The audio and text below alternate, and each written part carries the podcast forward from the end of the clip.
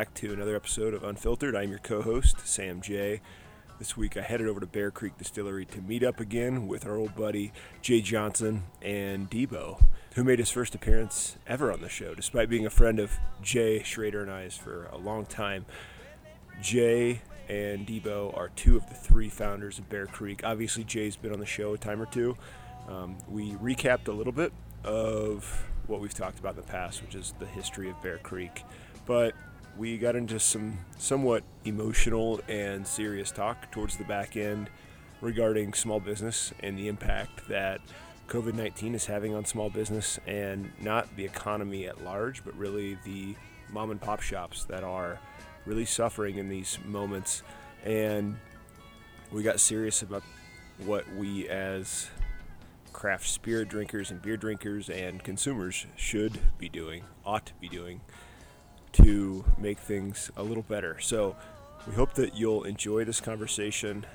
It's always great to talk to to Jay. It's always great to see Debo. Bear Creek Distillery is having success at a grand scale because of what those two bring to the table, along with their co-founder Jeff. But we'll get into it. I hope you'll enjoy the show, and if you do like it, leave us a review and rate us wherever you get your podcasts. With that said, let's get to it. This episode is brought to you by Elan Naturals. Handcrafted in Boulder, Colorado, Elan's all natural products are made with CBD extracted from Colorado certified hemp. Ryan and Alec Nyberg, good friends of ours, founders and co owners of Elan, as well as big supporters of craft beer, including being supporters of the SIP Beer Fest we did earlier this year, use no toxins, no chemicals, and only certified organic ingredients in everything that they make. Whether you're looking for bath bombs, foot soaks, lip balms, paint sticks, or tinctures, Elan has you covered. And they make pet products too. Find Elan Naturals on Instagram and Facebook and place your order now at elannaturals.com. When you do, plug in the promo code unfiltered20 at checkout for 20% off your order. Again, that's unfiltered20. Plug it in at checkout at elannaturals.com for 20% off your order. This episode is also brought to you by RoofTec Precision Exteriors. Founded by a fourth generation roofing expert and two veteran general contractors, RoofTec combines unmatched residential and commercial roofing knowledge with project management excellence, which means your next roofing project will not only be handled by those that know what they're doing, but know how to complete your project without wasting your time. Find RoofTec on Instagram and Facebook and learn more at rooftecco.com. That's R O O F T E C C O.com. And when you schedule your roof replacement project, mention Unfiltered and receive a free upgrade to impact resistant Class 4 shingles. I have no idea what that means, but it sounds like it's a hell of a deal. Again, that's rooftecco.com. And I guess it's time you go. So far, uh, so good. It's uh, it's just cool watching all that old footage of Jordan and basketball from the late '80s. Yeah. and just the hack fest, man. Dude, there were some badass dudes that played in that era. the bad boys, dude. I forget how much I loved the Pistons back then. The microwave. Yeah, I love that dude. Penny. Yeah. yeah, yeah, yeah. That's uh, I was telling Kate, man. Like late '80s, you couldn't you couldn't shake basketball out of my system. Do you think that the game was more physical then, or the guys are bigger now? If that makes sense. I think the guys are bigger now, but the game was 100% more physical back then. It was, I mean, you got destroyed if you went to the hoop back then, and barely any calls happened. It was before they started protecting Jordan. Yeah. As soon as they started protecting Jordan, everybody who came up after him, the game softened. Do you think LeBron would have been okay in the late '80s? I think he would have done fine. Yeah. He got so big so quick, Yeah. he would have done fine, but he would have cut his teeth. I mean, just look at Jordan. Those first three years, you just look at his stature, his size, who he was as a He player. was not little, but he was. he wasn't- He was thin. Yeah. And then you see LeBron, same thing. You got in the league, you just get on the right training and the right regiment, and you know you just build. And I think he would have done just fine. He's a big enough dude, and he's a ball player, so he would have, he would have, he would have definitely excelled. Say what you want. I mean, LeBron has heart too, a ton of heart. So he's that kind of player. He's a lion. I'm a I'm a LeBron fan, and I don't know Debo if you are, but like that's what I hated. That's the only thing I hated about the Last Dance was the commentary around it because Twitter was just taking off. ESPN, of course, right? There's nothing else on TV, so you got to have Stephen A. Smith talking about whether or not LeBron's better than Jordan. But um, I'm a LeBron fan too, and I think uh, I don't know. I mean, outside of the world of basketball, we take for granted the fact that LeBron's just a good person. Yeah. If that makes sense. There's right? never been. He's never had a crossword. No dirt. No. Nothing. I mean, the only thing is the decision. That's the, that's going to be his one check. mark, Always. is that thing. But I mean, had we had social media when Jordan was around, who knows? Well, and just even the caliber of what the entertainment after you were off the court for those players back then was as well, right? Like social media, as with any of us, thank goodness it wasn't around at a certain point in our life. Absolutely. um, well, if anybody hasn't figured it out yet, uh, no Jay Schrader today, but I am at Bear Creek Distillery with two of my good buddies, guys who have. Debo, you've never been on the show before. This first time? Jay's been on a couple Yep. times. So I'm going to let you two introduce yourselves, and we'll do kind of a recap of what Bear Creek is, and then we'll jump into the present moment. So I'll let you start, D. Yeah, so Debo, um, I'm our uh, CEO and one of the co-founders here at Bear Creek Distillery. Um, yeah, passion project uh, blown up to the scale that you see uh, down here at the tasting room these days. So. What's your background prior to getting into Bear Creek? Yeah, so I mean, pretty much uh, operational management. Okay. So I've spent 20 plus years in management, different service industry, restaurants, things of that nature. Um, and then honestly, tightened up my friendship with our other business partner, Jeff, at my previous job working with BC Surf and Sports. So, Okay. yeah, so I've done an array of things, but pretty much all centered around operational management. I mean, it's pretty clear when you come in here during the week. And I know, you know, Jay, you've got kids, obviously. So, so at, on weeknights, uh, you're not always here. But I've seen Debo here, you know, a dozen times. You can tell you're running the show. You're kind of uh, uh, keeping things going.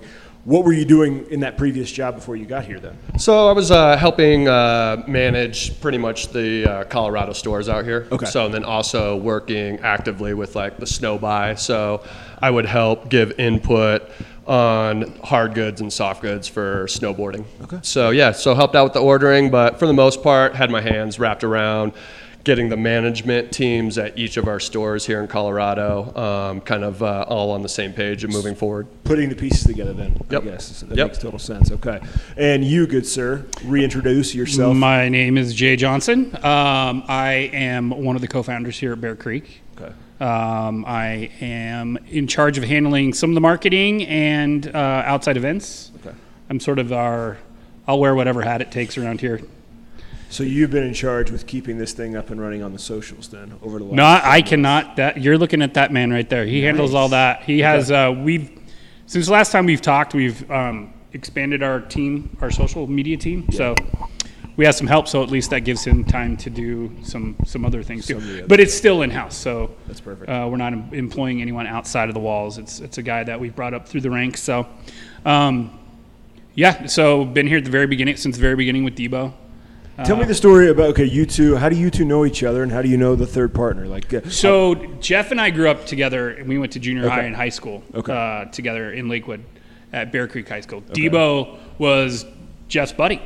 Jeff's um, so Jeff and I were on the project, starting to build out and just the purchasing process and things like that. And he said, "I have a guy." And um, first time I met Debo, I don't think we've shut up since. So it's uh, it worked. It worked seamlessly. how often? Now that I have both of you here, and I wish Jeff was here too to ask him, how often are you two talking on a daily basis? I assume it's it hasn't changed since you know COVID, but what kind of conversations are you having? You know, all the time. Do you have weekly meetings? Do you have daily conversations? What's that work? How does that work as a partnership? Well, we have um, certainly set meetings monthly, Okay. but we, there's rarely a day that goes by that we don't talk. I feel like we're actually probably even communicating more now than we did, just because, I mean, you know, things were in the normal world before Armageddon, things were just humming right along. So we all had very specific roles and responsibilities that we were um, responsible to. And, you know, Jeff made the booze, Debo ran the tasting room, I was out in the streets doing what I do. And now we have to get creative. So uh, we have a lot of extra time to get more creative. So Was that something that the three of you kind of knew what your expertise was, but as you came together, or was it you started and then you kind of fell into your niche? Yeah, I'd say, I mean, 100% identified our lanes and our roles very early on in the process, just so we weren't A, doing double the amount of work to get to the same end result, but also just to apply our strengths out into the field as we were growing our brand and the business. And, uh, yeah, we identified where those strong suits were and where our comforts lied, and all we've done is kind of expand on that, and then eventually in each one of our own roles bring in people to help us supplement the full entitlement of that role. So, yeah, we've just kind of come in, established positions within the company, and as soon as we're spread thin enough and need that person to be applied to our uh, operation, we'll do that hiring and get them involved in the process. So, do you work together to hire, or if you're doing uh, if you're hiring a sales and marketing pro, does Jay take it, or you know you're doing somebody in the tap house, you take it? How does that work? So for the most part, I handle the HR. Okay. It's all and always a conversation between the business partners and myself. So okay. Jay, Jeff, and I are most certainly always in dialogue about new team members being applied, but more specifically, staying ahead of that and identifying those needs and knowing that that person will be eventually brought into the fold. But it's the network, you know, between Jay and I, and then even Jeff, admittedly. Um, yeah, we, we have a pretty strong network here in Denver, Colorado. So Jay and I lean on that network quite a bit, and we've pretty much have brought in our hires off of that network and out of being out in the field and kind of seeing uh, who's available for those positions as they come up. Okay, makes total sense to me. All right, so so the three of you get together. Uh, real, you know, again, we're already talking background. We're, we're reintroducing Bear Creek, but I think for folks who haven't listened for a year and a half when you were first on the show, what kind of planning and when did you decide to, to actually start this thing? Well, that would have been back in 2012, uh, the summer of 2012. We have, um, you know, the discussion started with, "Hey, wouldn't it be cool?" You know, um, and we have uh, another partner, and he is he, he was basically I wouldn't say he was the fire starter, but you know, we had these these amazing conversations, and we all sort of reignited our friendships after you know many years of dormancy not dormancy but not certainly yeah. you know like your best buddies or whatever then we started hanging out again and realized we all had passion and uh, a drive just to get up and, and do better every day. Mm-hmm. and that turned into a once a month meeting to go exploratory to uh, every weekend we'd have a meeting, and everyone was sort of assigned uh, tasks, if you will. Okay. You know, and we went through the whole process of, you know, it's it, if I ever would to give someone advice uh, that's starting the distillery business, in this distillery business rather, uh, the things you think of on the first are probably the last things you need to think of in the process, like names and labels and all that stuff comes way into the process getting your doors open is the major major hurdle. So, um, so we went from that and we progressed into let's look at start looking at buildings, mm-hmm. and then um, that moved super quick. This actually was the first building we toured in person. Okay. And we'd pulled comps on some other buildings, and this neighborhood at the time wasn't a whole lot to look at. Mm-hmm. Um, I think we got lucky in that respect because this neighborhood's amazing now. Um, but it went from uh, not to retract here, but basically monthly, weekly bodybuilding. Jeff and I both quitting our jobs. I worked for my father-in-law and had to tell him basically that I was not interested in running the business that he had built. And to be completely fair, he, you know, he raised helped me raise my kids with the food he put on the table. So I, yeah. I can't knock him for that, but it's not something I wanted to do the rest of my life. And then so um, at that point, it, we jumped in. You know, we went basically from knowing nothing to jumping in feet first in, a, in an industry that was really relatively new in 2012. What was around in 2012 in, in terms of craft spirits here in Colorado? Um, so of course you have your your big guys. So you had Stranahan's and Leopold Brothers. Okay. At that point, Al down at Laws Whiskey House, no one knew what he was doing. He ah. it was like ah. Willy Wonka. He was in there just filling up whiskey barrels. Okay. Peach Street, Montanya, Downslope, um, Mile High Spirits. That's got to be close to about it. Okay. Now, we're I'm jumping. missing a few people. Sorry. No, no, no. We're jumping ahead. I mean, when I go into a liquor store and I look at local or even craft, you know, Colorado craft distill or Colorado craft spirits, I see Bear Creek before I see everybody else how proud are you too of what you've done in those years? Because it's pretty impressive.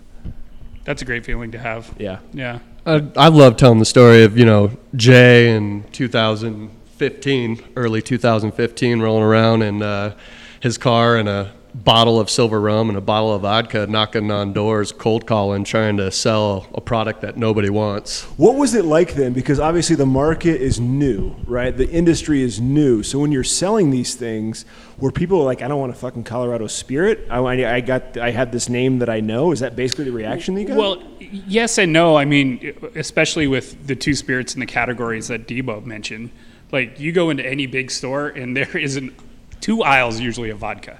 Yeah. And, you know, like, well, my vodka is a craft vodka. It tastes different than your vodka. It's like, well, but it's also $30. Yeah, yeah. You know, and so th- it was not a very uh, w- over, it, it wasn't a warm welcome. But that being said, I was able to really forge some great relationships. And some of those stories you might go into, you know, that hard work five years ago, um, those people have turned into some of our biggest supporters. What did it take to get them on board? I mean, was it a conversation? Was it the taste? I, was it just you're a hell of a salesperson?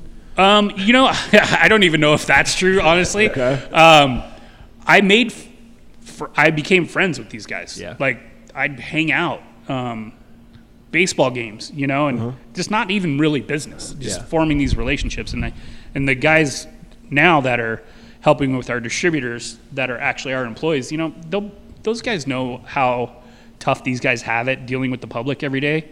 Um, they'll bring them lunch, you know, Yeah. and just being true to your brand. Yeah. And I think it was kind of a breath of fresh air that you're not dealing with a huge, big house, a distribution house. Uh-huh. So you could really, um, when I'm in there, I'm only repping me Yeah.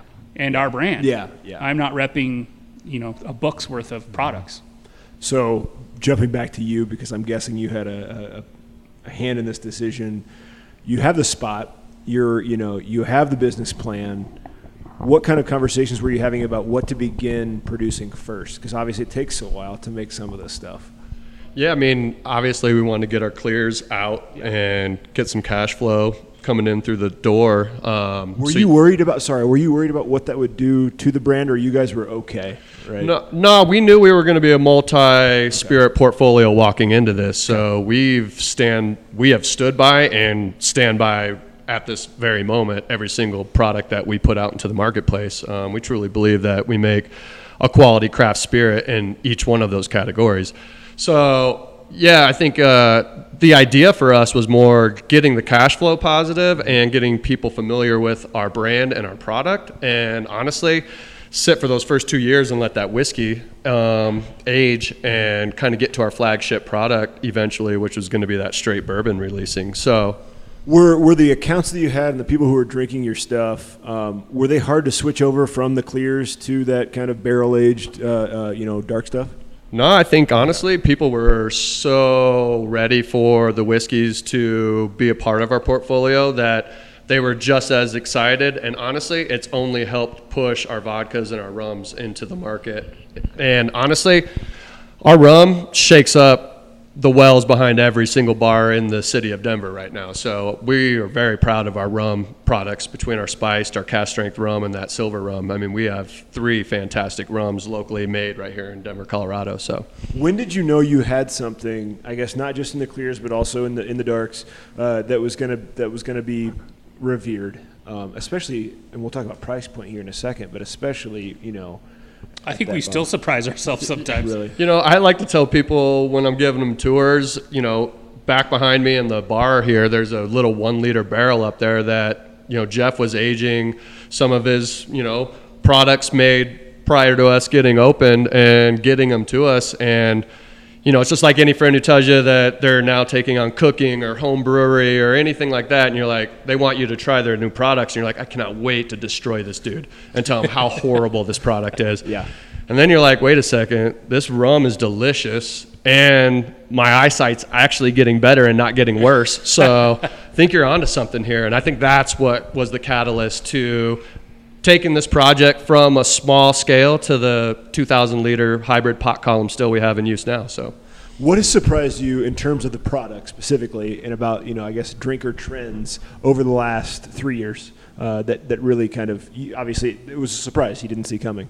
Anything particular that stands out? Um, I guess on the whiskey side, uh, our wheat whiskeys really are sort of getting some legs underneath it. Okay. Uh, when we released that, gosh, what was that? Four, five years ago, six years ago, almost Four and a half, five, yeah. five years ago. Um, and people, when you put it up there against the rye, you know, people are relatively familiar with rye, Yeah. and they tasted that wheat and they were like, "What is that?" And we've just watched that little engine that could get to the point that we're allocated on that product, and it's you're starting to see people accept the wheat, really get into the wheated bourbons. People a lot of times didn't realize they were actually drinking wheated bourbon all along, but um, I'd have to say the wheat whiskey. Bear Creek specifically, you know, uh, just speaking on more of a macro scale, uh, I, people are starting to welcome rum a little bit more. Okay.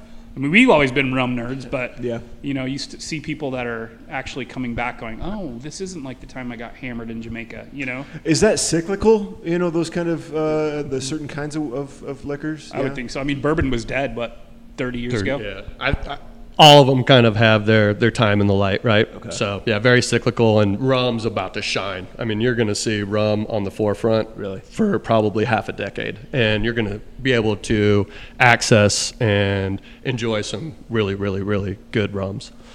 knowing that you do your marketing in house and your and your social in house, how do you, Debo, kind of think through this in terms of threading a consistency across Bear Creek, right, and all of the different uh, uh, uh, spirits that you create, but also having unique enough, you know. Uh, social media posts or uh, uh, ads or this kind of stuff. Like, how do you balance that? Because it's different kinds of drinkers, I would assume. Yeah, I think uh, you know seasonally approach it seasonally, 100%. Um, approach it on releases that are going to be approaching the marketplace as well. Um, but for the most part, just try and highlight um, you know the spirits that are going to have the most relevancy to cocktail menus and home use during those uh, different times. Like obviously, right now it's a great time to be pushing rum and you know kind of lighter vodka cocktails. Um, whereas we get into you know deeper into the year and start getting into Q4, and we're gonna start pushing out more uh, posts about bourbons and whiskeys and getting those drinkers kind of in tune.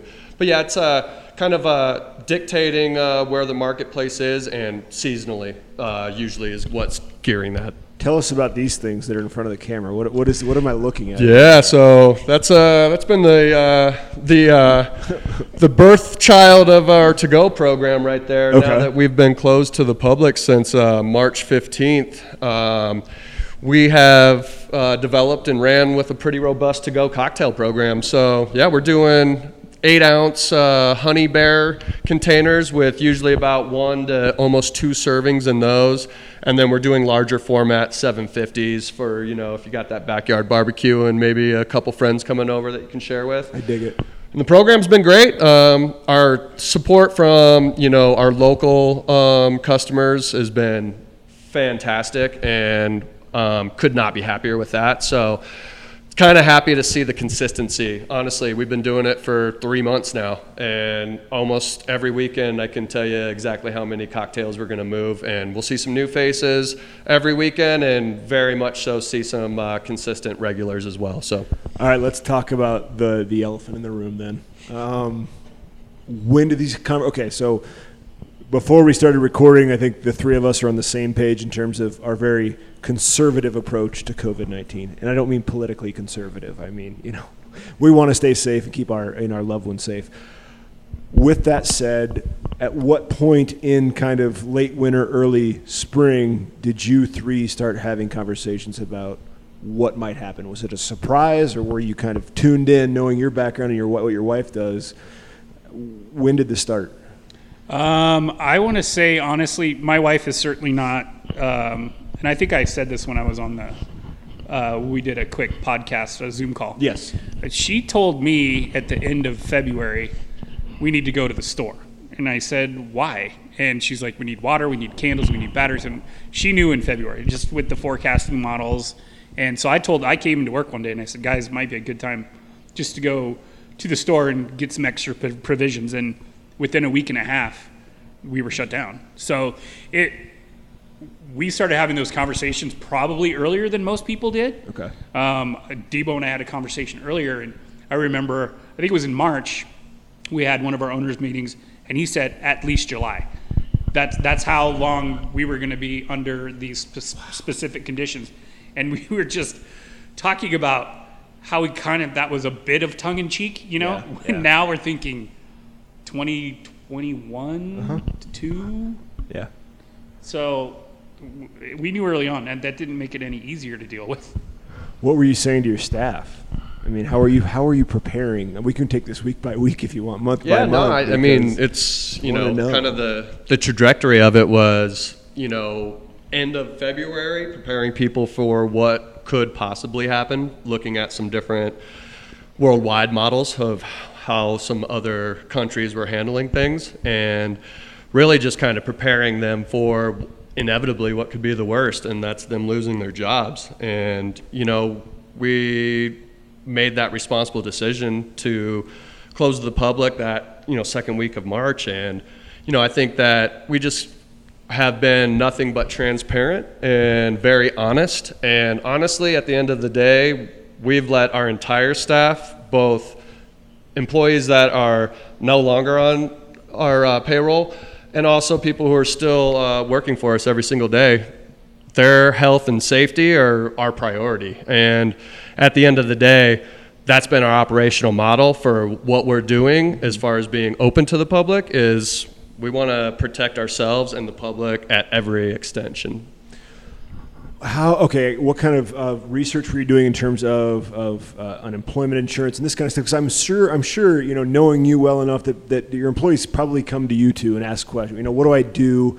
Did you have to make any difficult choices or have any conversations where it's you know it's better to lay you off and you get on unemployment than it is to try to keep you on for 20, 20 hours a week? Yeah, it's. I mean, I'm a numbers guy at the end of the day, so it's making those numbers transparent Yeah. for the staff and letting them know what it looks like. And I know what unemployment is like, as not personally, but definitely as far as the structure and how it works. Mm-hmm. So being able to present those numbers in real time to them and let them make responsible decisions based upon that. And honestly, you know, we were able to keep all of our full-time employees except for one person that we just brought back a month ago. Okay.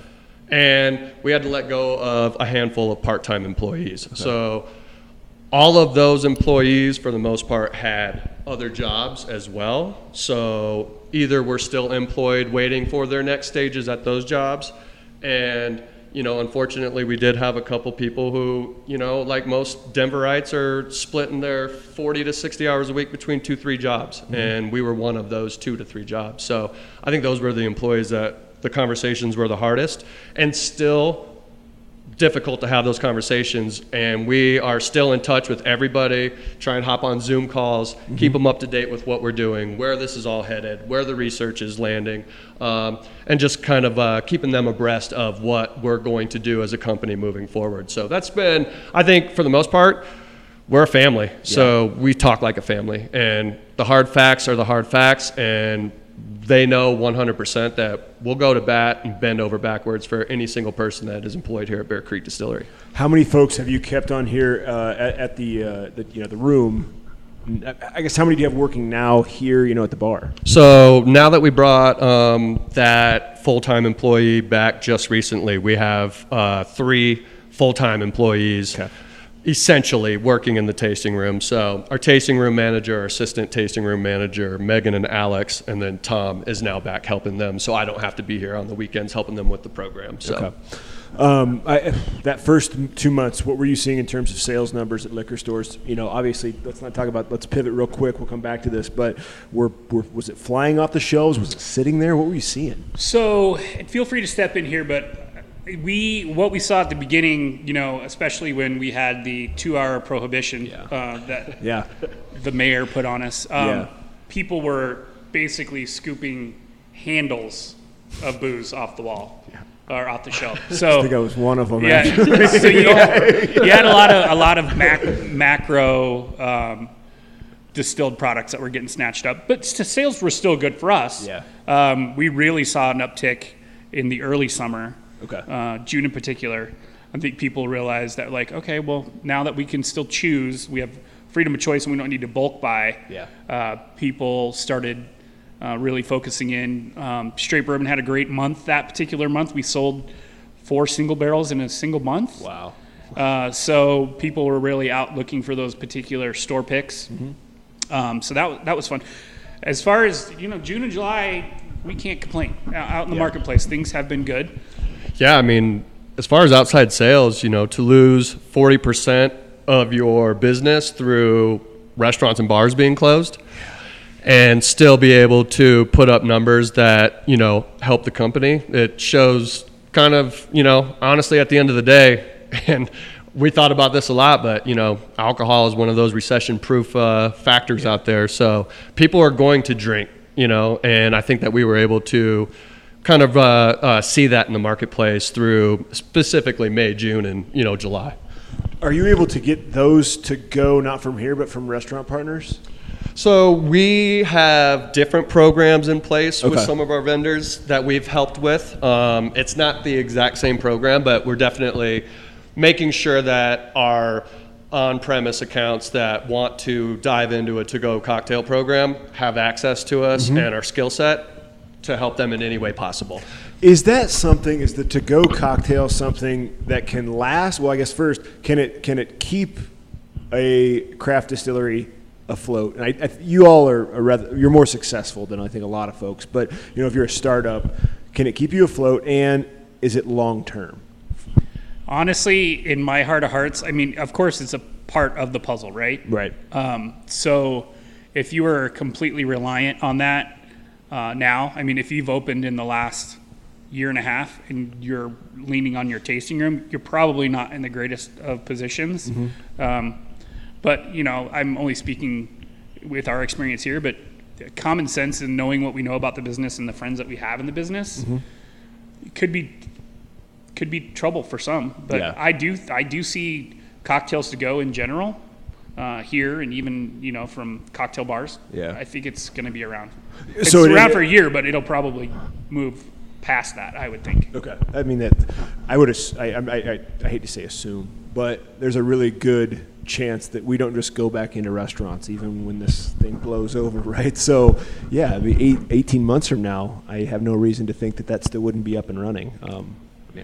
Yeah, there's other states already um, lobbying for and getting permanency for to-go cocktails. So I think Colorado being as forward-thinking as we are, if you see a state like Iowa put to-go cocktails into permanency, we won't be far bel- behind that. That makes total sense. What do you have anything to add? You good on that? Yeah, no, I'm good. I mean, I guess you know the other sort of uh, thing we're keeping an eye on is uh, being able to ship direct to consumer. Okay. and that would i mean you're basically taking our colorado focus with a couple states sprinkled in and you're, t- you're basically opening up the entire nation for a marketplace When in order for that to happen, um, what are you doing? Are you uh, is it a lobbyist that you ha- you know is the industry kind of lobbyist that's out, up there and you know talking to folks or Right. is this is this multi-state? I guess it has to be multi-state, right? To get this. uh, i'm a s the direct to consumer Yeah, it's, Yeah. it's multi-state. We've already had some states down in the southeast Okay. pass it, so we'll we'll see it getting more to the forefront right now. But it's it's lobbying at its finest level. So locally here with our guild, and then nationally with the guilds we work with as well. yep we've got a strong guild in colorado Okay. uh, distillers guild Macro thirty thousand foot uh, view. What has this done to the craft spirit industry? Um, we hear, you know, obviously you guys know as well as I do, craft beer uh, breweries are probably going to start shutting down. You know, once we stop having this this unemployment insurance in particular. Uh, what what what have you seen happen, and what do you predict happen? Whether that be in terms of business operations and trends, or you know, I guess what what we can expect in terms of quality. What what, what are you what are you seeing? Um, you know, I think I credit Debo for being very forward thinking and very good at forecasting. And we address we we adjusted our price structure.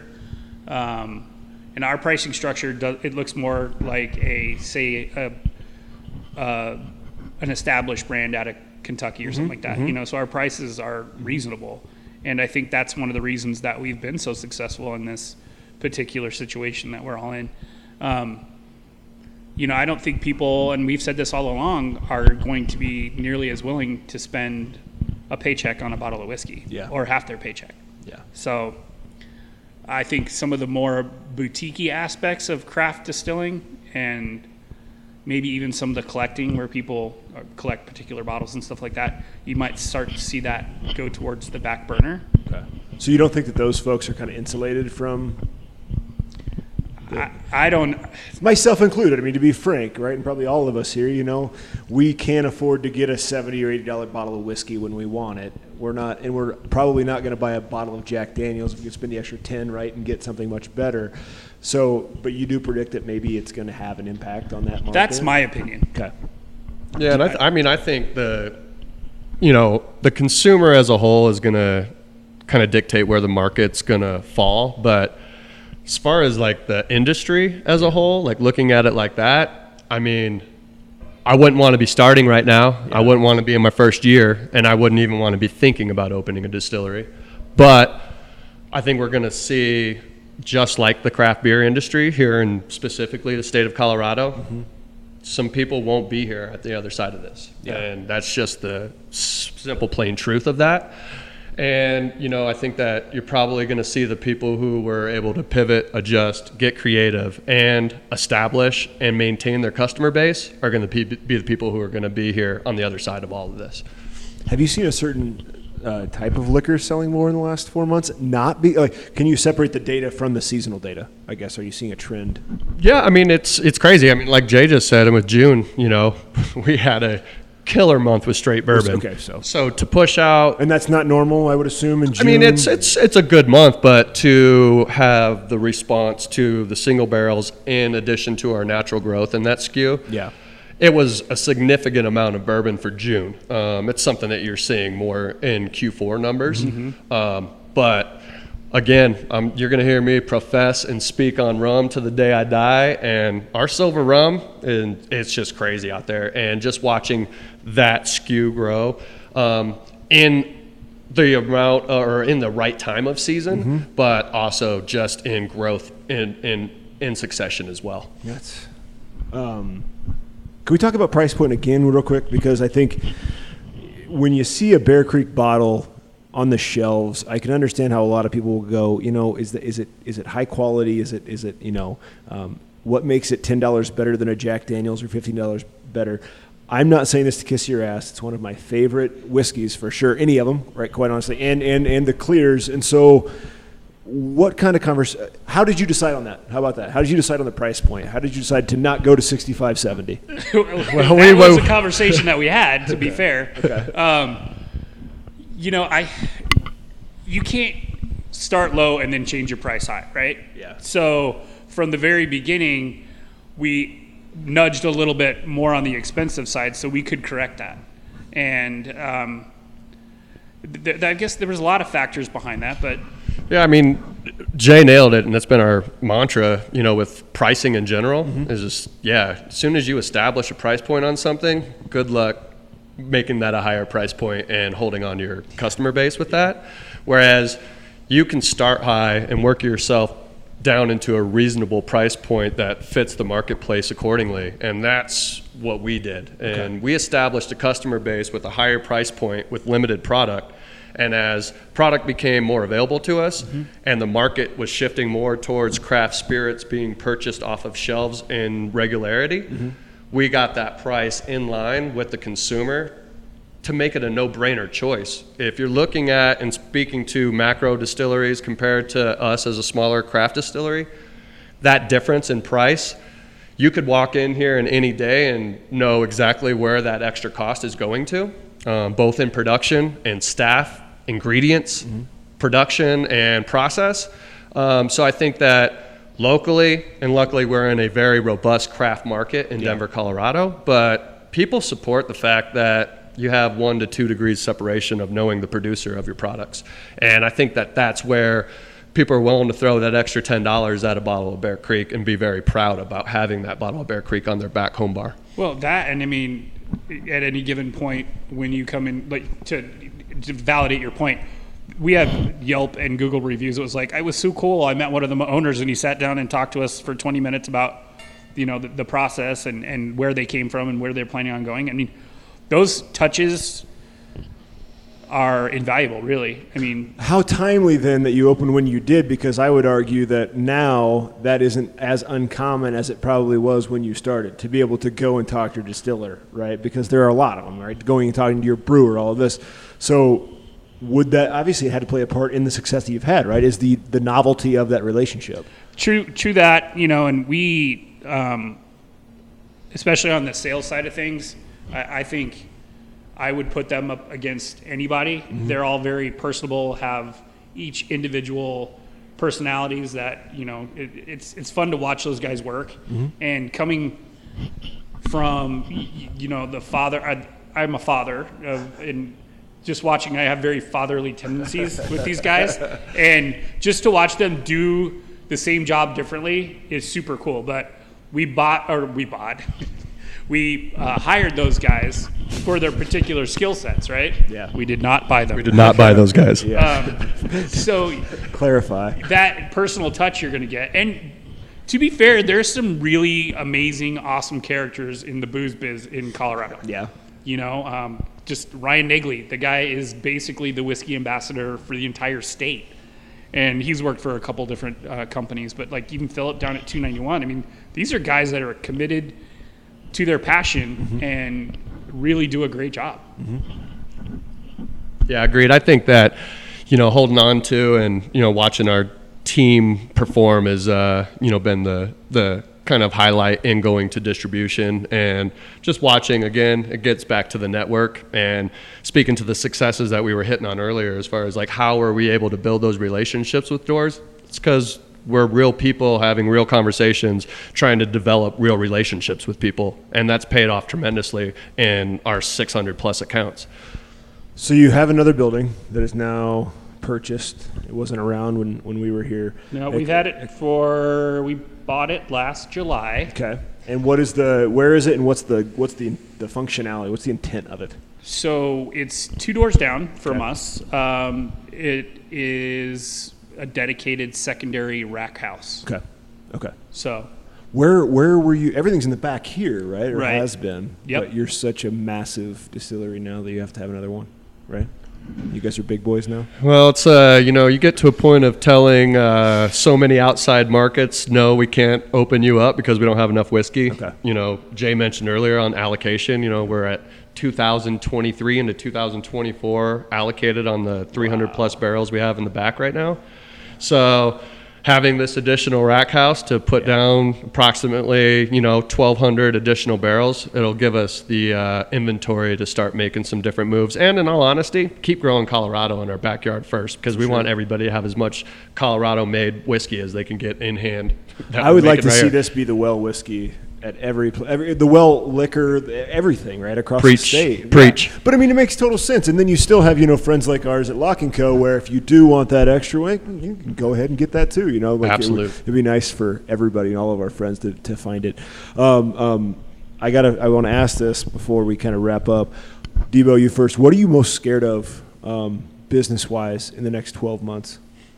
What what keeps you up at night? oh man boy boy all right how long do you say we have Well, we don't. We, uh, we're in no rush. I, mean, I, can't, I can't imagine being in your. No, it's uh, you know, in all honesty, I'm such a f- person that bases just about everything I do on forecasting. Yeah. And looking at models, doing projections, and really trying to make the best decisions for myself and specifically our company to drive us forward. Um, I think the thing that scares me the most and keeps me up hours and hours at night is the uncertainty of everything that's happening. Typically, any problem you're presented with in the service industry that I've been in for almost 30 years, I can get to a solution because I know what's going on. I can mm-hmm. follow regulations, I know guidelines. I've been operationally sound for that long that I can make proper decisions. Right now, with the confusion, the cloudiness, and the uncertainty from top levels coming down, it's really, really tough for us to make decisions that predict what this business is going to look like in six months. And I think that that's the hardest part is the clouding uncertainty that hangs over the daily process and the daily decisions being made around here. At what level, I guess, is that uncertainty uh, impacting you the most? Is it the federal level, the state level, the local level? What What is it? You know, I, I, I would say, honestly, just to start in the backyard, locally. Locally. And, you know, and not to beat it up because I think that Denver and Colorado has done a fantastic job, in all honesty. I just think that it's very confusing um, that certain players within our service industry take it upon themselves to make their own decisions that don't necessarily align with the guidelines that have been put in place. Because not only is that putting our public at a certain amount of risk, it's also not allowing people, as myself and Bear Creek Distillery, to be operating correctly under those guidelines because we're choosing to make the right decisions. I think that's the hardest part is locally not having a clear enough enforced message coming across to the service industry as a whole. What would that look like if you could? I mean, I, I'm not asking you to critique anybody, right? But I mean, obviously, you've been in this for a while. You two run a business. Jeff's not here. The three of you. What changes would you like to see made just to provide some certainty to allow you to move forward? Yeah, I think right now, you know, specifically speaking to the fact that bars without food not operating as a restaurant cannot be open right now. Yeah. I think that that just kind of speaks to the socialness that they're trying to keep kind of corralled in and allowing restaurants to be open because they're serving food and have alcohol as well is not keeping people from being overly social or making bad decisions because they're being fed food. Yeah. Now, do I think that a curfew could be in place and bars necessarily don't need to be open till 2 a.m. that aren't serving food? Certain things like that could be, be probably put in place to help some of our tasting rooms throughout the state of Colorado be open, operating normally and responsibly, and possibly, truthfully, probably even following stricter guidelines than some of these places that are open right now in the city of Denver. Is there not enough, uh, uh, you know, bodies, I suppose, to police that kind of stuff? I mean, if that were to happen, would you? What does that look like? Do you have regulators going around and looking at bars every night? And I mean, This- They're supposed. They're supposed, supposed to, to be. be? Okay. Yeah. and okay. you're saying right now too, just if you were with no enforcement, just following normal guidelines that have been put in place, your ratio of customer to employee, your employee number's gone up just to follow normal guidelines. So that's with no enforcement. So I think that you're going to have to find, you know, staff at doorways making sure that masks are on and in place. Yeah. and even just speaking on the tasting room, just the sheer management of of your guests. Yeah. People get a couple drinks in them, and they start sitting at different tables, and you know it, it's. To echo what Debo said, as far as uncertainty, it's hard to make a plan when the the directive changes every two to three weeks. Yeah. I mean, you've got guys that uh, guys and gals, people that will that have spent a ton of money on renting furniture to create these outdoor patios, and then well, you're not serving food, so you can't be open. And so it's just it's it stops and starts, and it's it fits, and you know it's no one's fault. I mean, but the but the market's fine. Wall Street's fine. right. Right. Like that's really that's the Some people are economy. is making that right? great- like my, yeah. The S and P 500 is just the economy. Yep. the same thing. Exactly. Yes. So, boy, don't get me started. brother. You know, I, I really do think that, you know, we're going to get back to some semblance of normalcy. It's just going to take some time. And I really do think that we'll probably have some, you know, maybe some more responsible players, you know, on the other side of this. But if we don't start making some proactive decisions to get these smaller mom and pop locations open back up to the public, I I don't I don't want to live in a world like that where you know the top five are dictating what we eat and drink. So we got to figure out a way to make this you know responsibly approached and making sure that you know we're keeping everybody as healthy and safe as possible as we do it. I mean, it sure seems like folks like us are we're really trying to keep the mom and pops up and running. but the the headwinds are going the opposite way. You know, when it when it comes to keeping a Bear Creek or a, a, a you know a Tivoli Brewing Company or something like that, you know, alive and drinking their beer and so that kind of stuff. But um, Jay, what are you what are you most scared of? Boy, um, It can be personal too. Yeah, honestly. no, I mean honestly, you know, we had the discussion. I'm my kids. Yeah. You know, um, people that we work with here. I don't want them to get sick. Yeah. It's sorry. No, you're good, man. It's uh, it's every day it gets more frustrating, and it's hard to take a breath and relax a little bit, especially. And I don't even know if it's the news; it's the numbers. You know, you're just reading straight facts, and it's as if we had a chance to really turn this thing around or to turn down the knob, and we just fucked it up. We just That Yeah, and you we're nailed it. constantly bombarded with negative, yeah, negative information. yeah, You know, and I think that even speaking, Jay and I said this earlier, but root of it all is let's just get back to being good people to each other. yeah. And honestly, if you can't accept that dogma and put that mantra into your daily process, I don't know, you probably have bigger problems than COVID to worry about, It's- honestly. it's probably you. So Yeah. I think we just need to get back to good people are good people are good people and just treat people like you want to be treated. And I think that we'll get back to, you know, something normal at some point. Yeah, I know. I um, talk about this a lot just in class and with students and other professors. It's it's almost as if though that negativity has been justified. It's been legitimated, if that makes sense, right? Um, that rhetoric is now acceptable, and just being a good person, you don't have to be, right? No, I can be an asshole, and nobody's going to tell me I'm an asshole. So, or I'm, they're going to tell me an asshole, and I just don't have to care. I mean, it's it's frustrating for Yeah, sure. Yeah, there's Truth. no um, social uh, responsibility on an individual level. People are. I mean, we had the conversation. You know, how many people do you see just not even stopping at red lights anymore Yeah. or at stop signs? You know, they're just like, "Ah, I'm good, and it's just it's a complete. You're seeing a complete breakdown in it just in humanity, and it's that's what I'm worried about. Like, yeah, yeah. I just wanted to, um, you know, raise good kids and run a business and be with my friends and drink some whiskey, play golf every now and again. And I know. you know, I'm- it doesn't take much to make me happy. For sure. Um, do you have any closing comments, remarks, anything before we wrap this thing up? I mean, for me, again, just getting back to the basics of it is just making sure that, you know, people are just kind of understanding that, you know, that this isn't a, you know, an attack on anybody personally ever. This is just about us all just doing the right thing at the right time. And at the end of the day, if you can look out at your community and you can see the doors that aren't operating fully and the robustness of our, you know, commerce and that activity happening, then I think we, we need to really address some other issues. So I really do think that, you know, we're going to get back to normal. Things are going to be okay. And, you know, thankfully, you know, we do have outlets as businesses to try and keep our, you know, I think our community captive and engaged with us. And in all honesty, we're just going to try and do the right thing, you know, to try and, uh, you know, when we do get these doors open back up to the public, that we're more than prepared for it. And we make sure that every single customer that comes in here feels like they're taken care of and don't feel threatened by the ongoings.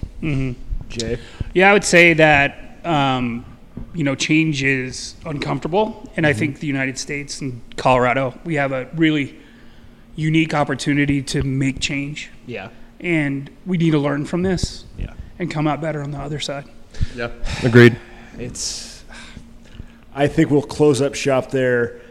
Bear Creek Distillery on all the socials, correct? Yep. St- At still Bear Creek on that, uh, on that The uh, Twitter Twitter. Yeah, I forgot about the, twi- the Twitter machine. And you can get the sauce basically anywhere in town. Where, I mean, outside of, of Denver, um, you're still just in Colorado, right? Or are you outside of? We sprinkle a very limited amount. I would. I let's just say we're in Colorado. Okay, all right. Yeah, if you're ever in Jackson Hole, you might find us up there. But uh, best way to find us is uh, bearcreekdistillery.com. Upper right hand corner, there's a find button. Okay. Hit that, and you can type in your address down to your city, and it'll show you every single Bear Creek vendor that's located near you. Um, you know, I suggest you call them and make sure they have the product you're looking for, just uh, so you're not down there looking for a highly allocated product that they don't have. But uh, yeah, bearcreekdistillery.com. One more question for you then.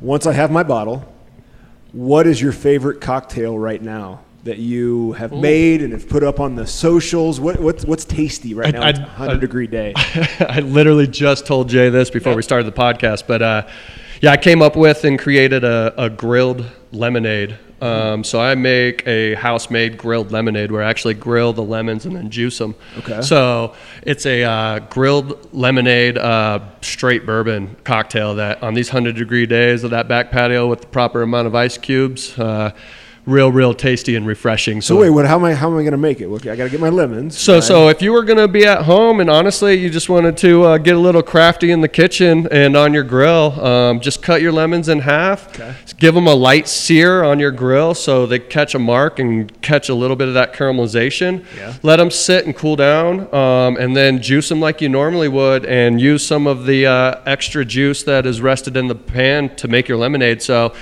Fresh lemon juice, a little bit of simple syrup, a little water, and then straight bourbon. You're good to go. Oh my God, Jay Johnson, Debo. What is your real name? We're not going to say that on Okay. air. Debo. Uh, thank you guys so. It's Derek, right? No, No, no, no. Starts with a D. no, that's no, all we're saying. Dave, it's Dave. No. Uh, okay, guys, thank you so much. As always, it's great to see you. Um, I appreciate the honesty. Uh, I appreciate the humility that you bring to the show and, and what you do for the community. And folks, go find some Bear Creek, whatever whiskey, uh, vodka, rum. I need to buy a bottle of rum on my way out of here. Uh, gentlemen, thank you so much. Thank you, buddy. Absolutely. It's great to see you again. All right, be safe. Take care, guys.